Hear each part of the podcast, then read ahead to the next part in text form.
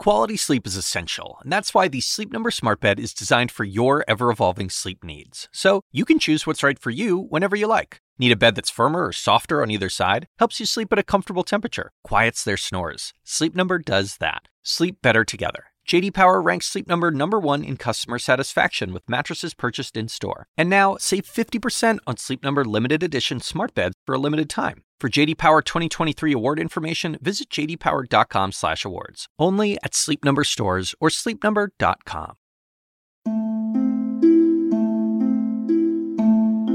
Something's weird, something's off, but I never thought of what it could be. Right? Like you never think that would happen to you. In the fall of 2019, Christina Costa knew something was off with her body. She just wasn't sure what. I started getting migraines. And my dad has migraines. He got them since he was a kid. My sister has migraines, so I know there's a genetic link to migraines, so I sort of just didn't really think much of it. Christina was a 27 year old graduate student at the University of Michigan. She kept going to class and living life as usual, but the pain in her head persisted. I was walking out of the classroom and it was just like, everything is blurry right now. This is weird. This feels more than just a migraine. When Christina visited her campus clinic, they suggested she take some Tylenol. She tried that, but it didn't help. So I would get like left side numbness in my hand, very, very strong aura, sometimes nausea. Christina went to see a neurologist and got an MRI of her brain. Then I get home.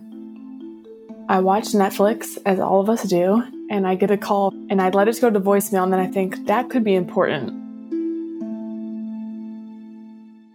I was with my husband and I get a voicemail that says, please come to the emergency department.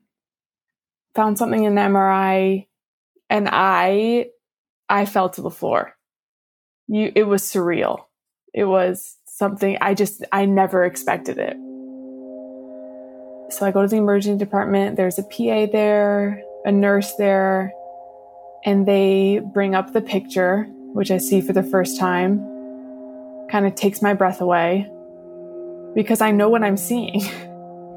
Today is the day that I found out that I have a six centimeter tumor in my right temporal lobe. Christina needed an operation. It was a long procedure, about 13 hours, and she had to remain awake for some of that time. In the end, her medical team successfully removed 97% of the mass. As a neurosurgeon, I can tell you that was a huge success. But Christina will still live with this tumor for the rest of her life. Here's the thing after looking at Christina's brain scans and hearing her story, what stuck with me most wasn't the diagnosis itself, but how she responded to it. I feel safe. I feel grateful that I'm here. Christina used something so simple gratitude as a way to heal throughout a very difficult journey. And I think that's a tool all of us can use to benefit our own mental and physical well being. So today, we're going to dive into the surprising health benefits of gratitude. I'm Dr. Sanjay Gupta, CNN's chief medical correspondent. And it's time to start chasing life.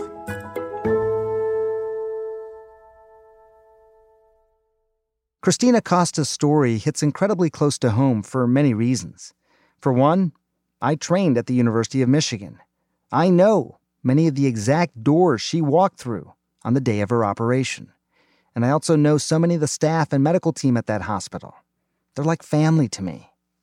But Christina and I have something else in common. We both have a long standing love affair with the brain. She studied neuroscience in college and is pursuing a PhD in psychology.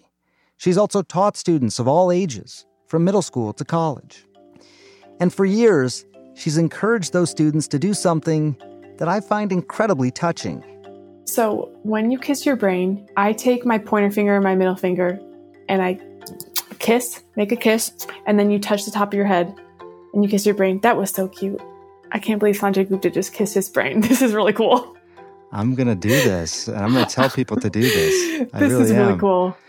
I'm a little freaking out a little bit. Okay. anyway, so in the kindergarten classroom, it's they get the first math problem or they get the sound of the day and oh you're so smart you should kiss your brain because think of all the amazing things you did and that is so awesome and for me it became i'm alive today i hmm. am looking at my hands i'm squeezing my hands at the same time and i can do that i'm going to kiss my brain you are so amazing you have a grapefruit sized tumor in your brain and you are doing that or you are having a conversation.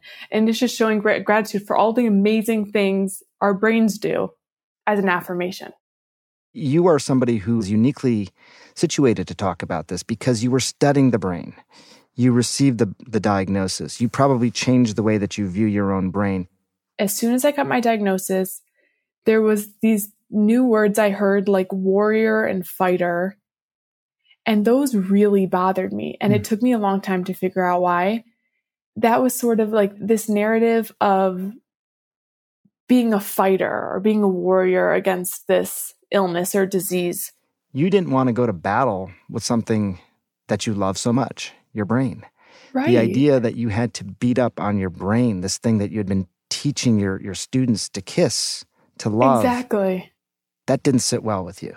Exactly. I was like, how can I be a warrior against what I've been kissing my whole life. Kiss your brain, be grateful for your brain, think of all the amazing things our brain can do.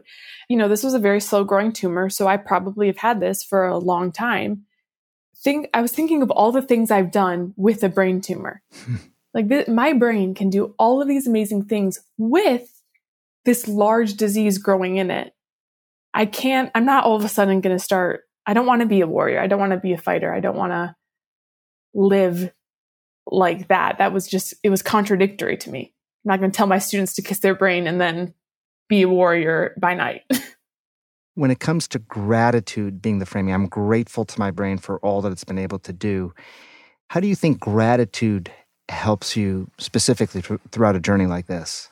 For me, it was a restructuring technique. Battle made me personally feel like bad, like I was doing something harmful. And gratitude helped me feel like I was helping myself. What can I focus on that my body is doing so that it can keep doing those things? And so that it can be in the best psychological and physical shape so that the rest can take care of itself. When I listened to your TED talk, I was so struck by that that aspect of things. You were able to train your brain in the midst of a brain tumor diagnosis to practice gratitude more often was this a conscious sort of thing like i will just be grateful is that what you're describing yeah i think immediately right after diagnosis i i knew the practice the three good things practice of course it's not easy to remember i set an alarm for me i hmm. like to do it in the morning a lot hmm. of people like to do it at night because they get to focus on what what happened throughout the day i thought i found it most helpful when i started my day like that and so i have a journal that i keep and that's how I started my day. And that really helped. The second thing was the affirmation of kiss your brain. When I was scared, I would just do it with my parents of let's kiss our brain before we go into surgery or let's before we get this blood draw, I would teach people at the hospital about it. Just having that as an affirmation of gratitude was helpful. And then these gratitude letters of thinking of all these people, my immediate social network all of the people who showed up, my students, and then the, all the medical professionals. That was endless. I mean, that was endless gratitude. There were tons of people. Those three things, I think, were the major things that helped me shift to that mindset of having those tangible practices to do.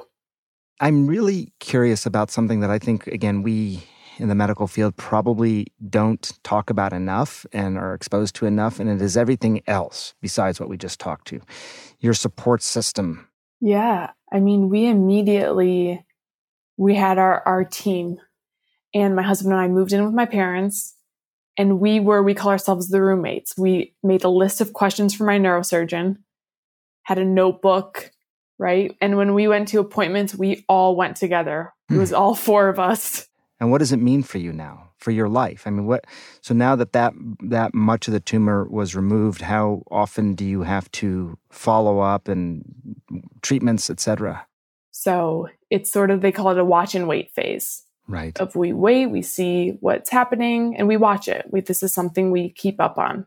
my surgeon was always really careful to explain to me that even if we got 100% of the tumor, those cells are still there. We still need to treat the area, the cavity, and we need to, this is something we will look at your whole life. And in my pathology appointment, he said, I will see you forever. And my reaction was, oh my gosh, yes, because I loved him and I, he was such a good doctor. I was like, this is so exciting. And my mom was kind of like, what do you mean forever? people who are listening to the podcast don't realize that Christina and I are, are on a essentially a Zoom call right now, so we can see each other, which is really nice. But I can't help myself. You're as a neurosurgeon, I'm, I'm just looking at you and I'm noticing that you're moving your left arm well. I've watched your face. You smile. Your smile is is symmetric. All these things. Um, it looks like you're doing really well. Yeah, your shoulder shrug, really good. Are you feeling as well as you look? How about this? Right now, for listeners, I'm putting my hands out this one I call the pizza test. You got to put your hands out and close your eyes. That one always scared me because so you put your hands out flat in front of you and then they ask you to close your eyes. Yep. I'm assuming to see if they stay up yeah. symmetrical, right? But I don't like having my eyes closed because the other ones I can see myself. I kind of know how things are going, but that one I'm always like, are they moving? Are my hands moving? right. You're the perfectionist. You want to make sure it's perfect. No, but you're describing a really important test. So it's called the Romberg's test. And based on the fact that you're doing it, I, my guess is you passed. You, you did so with flying colors. Yes. and I have not had a migraine since pre surgery, which is awesome. I'm feeling really well.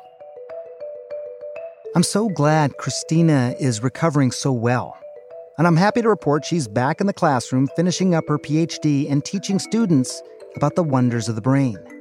After the break, Christina is going to teach all of us about the surprising science behind how you can use gratitude to benefit your health. One of my favorite things about gratitude practices is you can start whenever. It is easy, it is free. That's ahead after this quick break.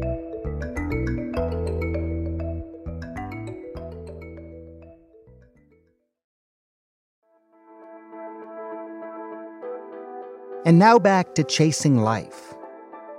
When Christina Costa received her diagnosis, she was in the middle of graduate school, studying something called positive psychology at the University of Michigan. She had to take a break from all of that because of her operation. But she was able to put her studies into real life practice, and her diagnosis helped inform her research into the power of resilience it was really something that was lacking in psychology for so long. It was we were focusing on adversity and then you know the fact that, is just half of human life. That is half of our experience. What about the other side? I've always been interested by this idea that our thoughts and our emotions can impact our physical health and vice versa. It's a reciprocal relationship. So I asked Christina to explain what is happening in the brain when we practice gratitude the three major things are up in production of our neurotransmitters. We're shelling out dopamine, we're shelling out serotonin, and that is making us feel good. We're getting a little boost. Hmm. We're getting an actual physical boost. And so that's making us feel good. That's where the positive emotions are coming in. The I'm feeling good emotions, right? We're also regulating our stress hormones, which is why this is such a good a bolstering exercise for when we're in a tough space. You mentioned the, the neurotransmitters like dopamine and serotonin, decreasing of stress hormones like cortisol. Does the structure of our brain change as well?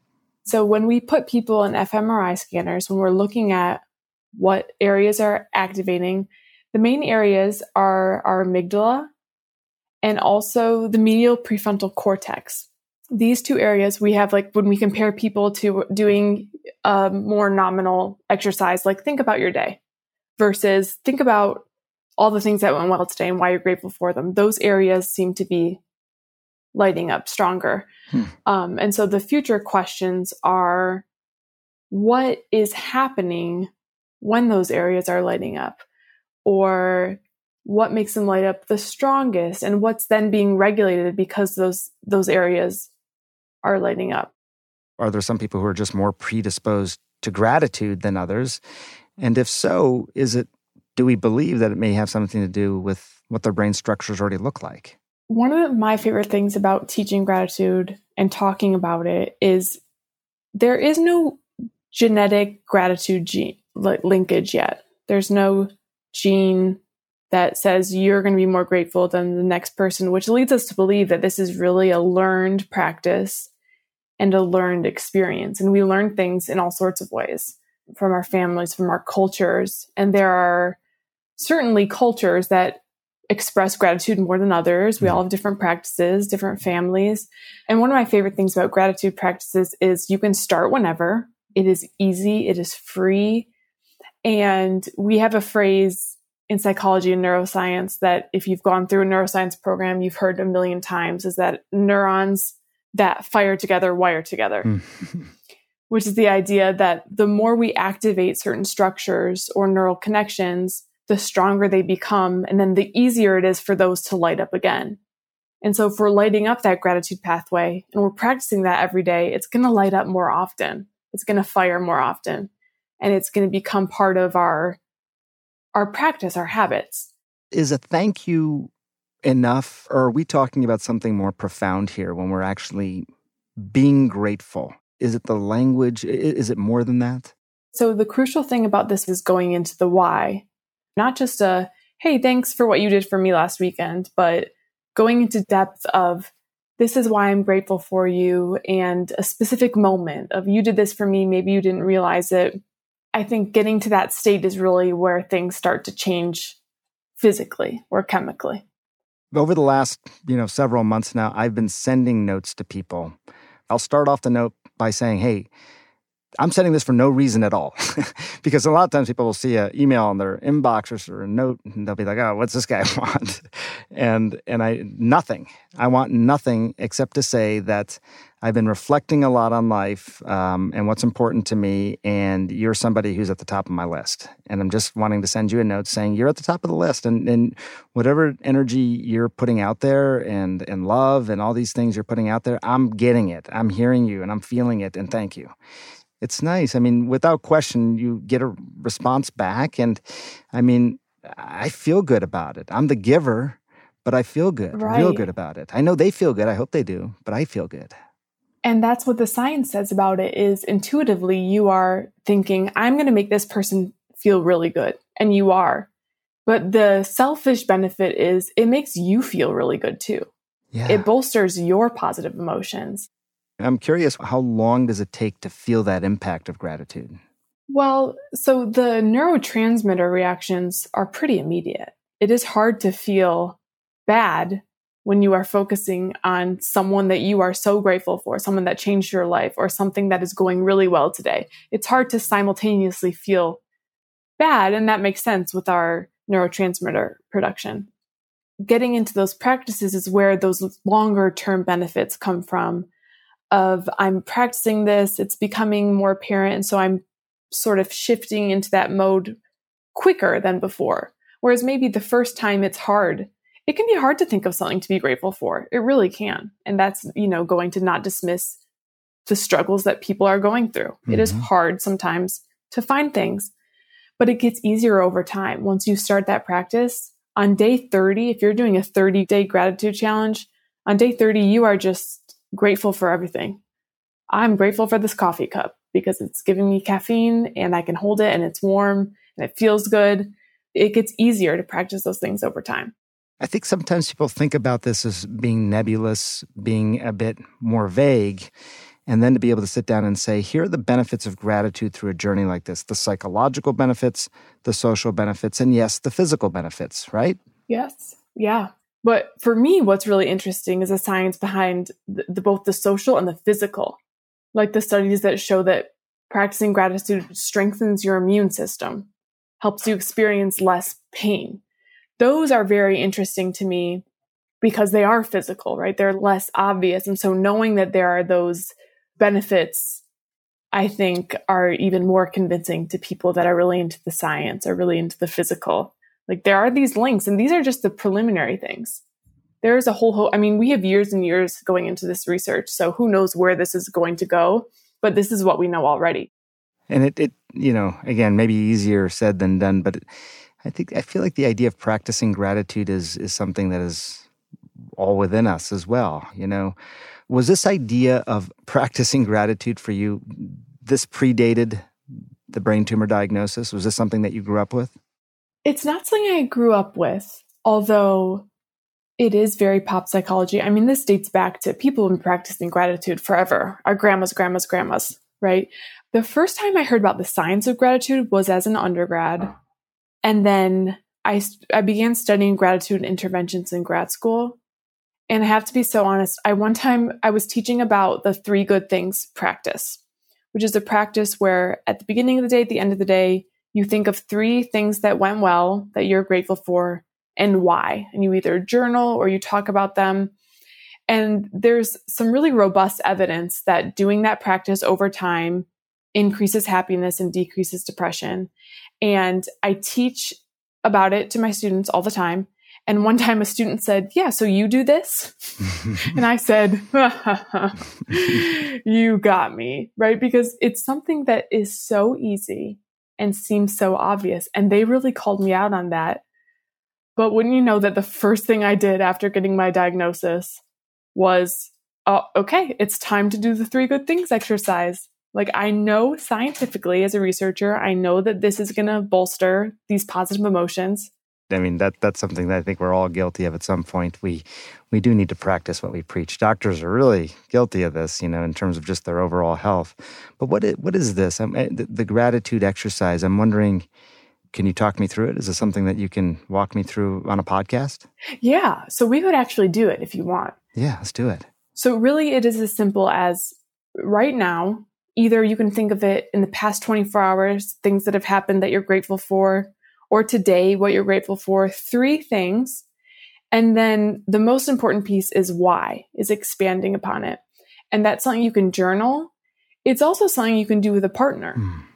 at night, in the morning you wake up with, whether it's a coworker, whether it's a partner at home, your children, a dinner table routine and that's really all it is. And sometimes it leads into conversation, sometimes it doesn't, but just three things. So, right, I'll start. Boy, I am grateful for that sun. It is coming out. It's May. We're in Michigan. We're ready for the sun. I am so grateful because that means I get to go for a walk today with my dog. I'm grateful. I mean, the obvious one, I'm so grateful to be here and speaking with you. This is very, very cool. And I'm also, oh, I have a good one. I'm grateful for my students. We're at the end of the semester. I have a fascination with the hippo, the animal. and this morning in my inbox, I received a pic, just an email, no subject, just a picture. And it was a picture of me photoshopped onto a hippo. and that made me laugh. And that is why I love teaching. I love my students. They make me laugh. They do unexpected things like that. And so I'm grateful for them. That's beautiful. So you can walk me through, yeah, three things. They can be trivial, they can be the sun, the weather, parts of your body, anything that you're grateful for and why. I went for a, a pretty long run yesterday and I, lo- I love to run. I, I love it because I get to be outside and the weather is nice and all that. But I think the, the biggest thing um, that I'm grateful for about the runs is that it's kind of my time. I feel like I have a lot of things pulling at me. And when I go for a run, it's sort of a statement that, hey, I was able to regain control for, you know, hour, an hour and a half today and just go for this run. And um, didn't even take my phone. Another one that's also sort of an active one is it's actually closer to two days ago, but still really stuck with me is that I have three daughters who are 17, 15, and 13. So I'm in the wonder years. And my older daughter, my oldest, 17, asked me this weekend if we just wanted to go for a walk. And we just went for a long walk. And it was kind of amazing because I talked very little. I listened a lot, and she had a lot to say, and she just wanted to be around me. And we didn't talk about anything that was even that important, but it was just the exchange of of information and knowledge and love and support and all that sort of stuff. And um, yes, Christina, I am truly grateful for you. I, I mean that sincerely. I treasure these conversations. I feel like when I reflect on my life, we have obviously tons and tons of moments. But the ones that I remember are the real conversations, the real connections that people make with each other. You know, and uh, you've gone through this and you're sharing your story with me. I think you have a lot to teach all of us because you're just honest and transparent and you have knowledge and, and you went through this. So you have the experience of it as well. So I'm grateful for you. Wonderful. A plus. You did a great job. Thank you. Thank you. You know, practicing the three things exercise with Christina did make me see gratitude in a new way, a more concrete way, an objective way, a way that could last for me. So I want all of you to give it a try as well. Say aloud, right after this episode, three things you're grateful for and why. It's that simple. It's such a small task that can have such a major impact on our overall well being. Now, like many great teachers do, Christina also gave us some homework in the form of a few tips that can help you get started with your gratitude practice. Tip one start today. Don't wait until something goes wrong. It's so easy, but it's something that sometimes if you're not in crisis mode, if you don't need it, it's hard to practice it as a preventative of, okay, this is something I'm going to do, right? When things are going well. When things aren't going so well and you're relying on these tools, that's often when people start to use them. So I'm an advocate for getting people to start these as preventative measure rather than in crisis mode. Tip 2. Try a gratitude circle. It can work with your family, friends, or even your coworkers. I think work meetings, starting a work meeting with instead of here's our agenda, what went well for you all over the weekend? What's one thing that went well this morning or over the weekend? Small things like those practices, I think, can make a real difference. Tip number three write a letter, make a phone call, or share it in person.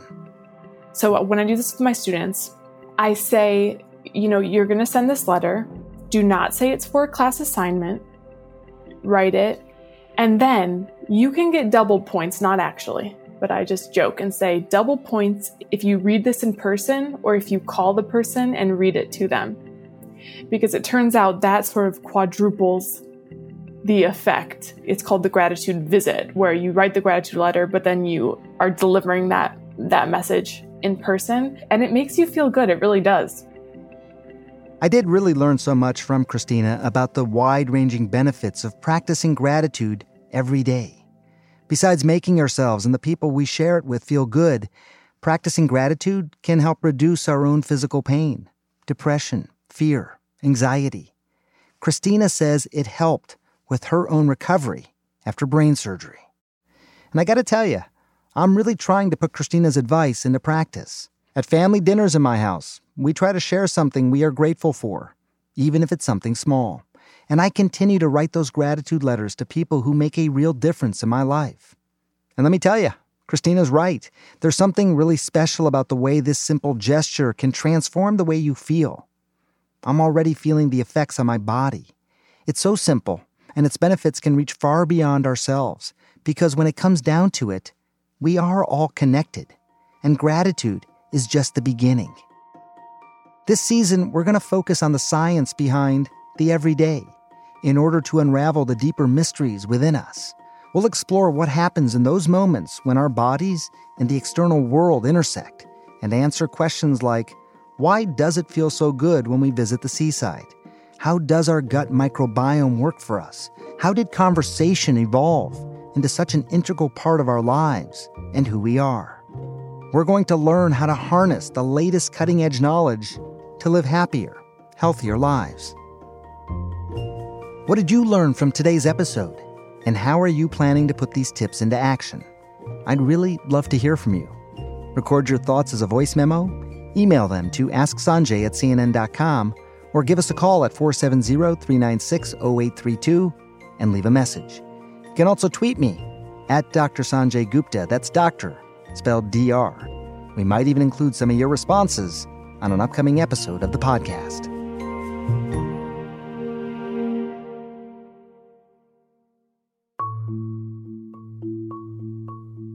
Chasing Life is a production of CNN Audio.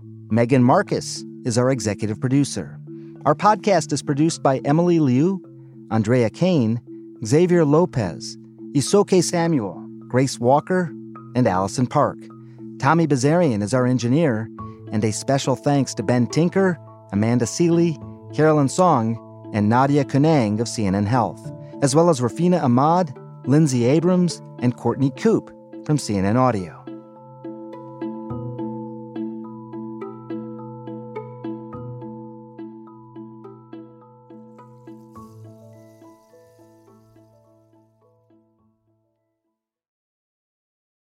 Quality sleep is essential, and that's why the Sleep Number Smart Bed is designed for your ever evolving sleep needs. So you can choose what's right for you whenever you like. Need a bed that's firmer or softer on either side? Helps you sleep at a comfortable temperature, quiets their snores. Sleep Number does that. Sleep better together. JD Power ranks Sleep Number number 1 in customer satisfaction with mattresses purchased in-store. And now, save 50% on Sleep Number limited edition smart beds for a limited time. For JD Power 2023 award information, visit jdpower.com/awards. Only at Sleep Number stores or sleepnumber.com.